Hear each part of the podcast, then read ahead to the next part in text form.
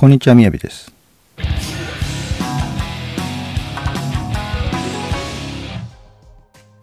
今日のテーマは、信頼できる人間に自分の盲点を教えてもらえです。自分の癖に気づくことはできますか？私はなかなか自分では気づけないです。難しいですね。そういえば奥さんから指摘されることもあります。あと子供たちから指摘されることも。もちろん私からみんなに指摘することも多いです。指摘する内容は姿勢が多いですね。言われてムッとするかは言われた内容にもよると思いますけれども。まあ身内から指摘される分にはさほど腹が立つことはないと思います。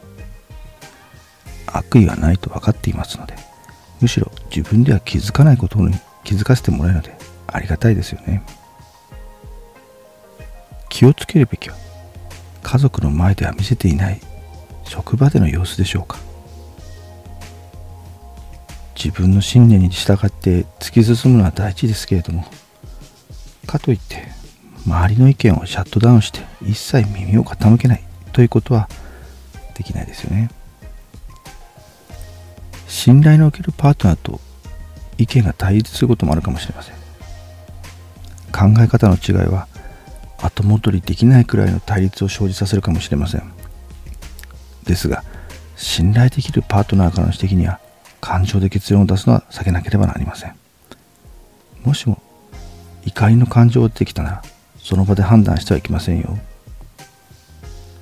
あなたが冷静になるまで1日2日と時間をかけてじっくりと意見の違いを客観的に判断してください。その場で決断をしてはダメです。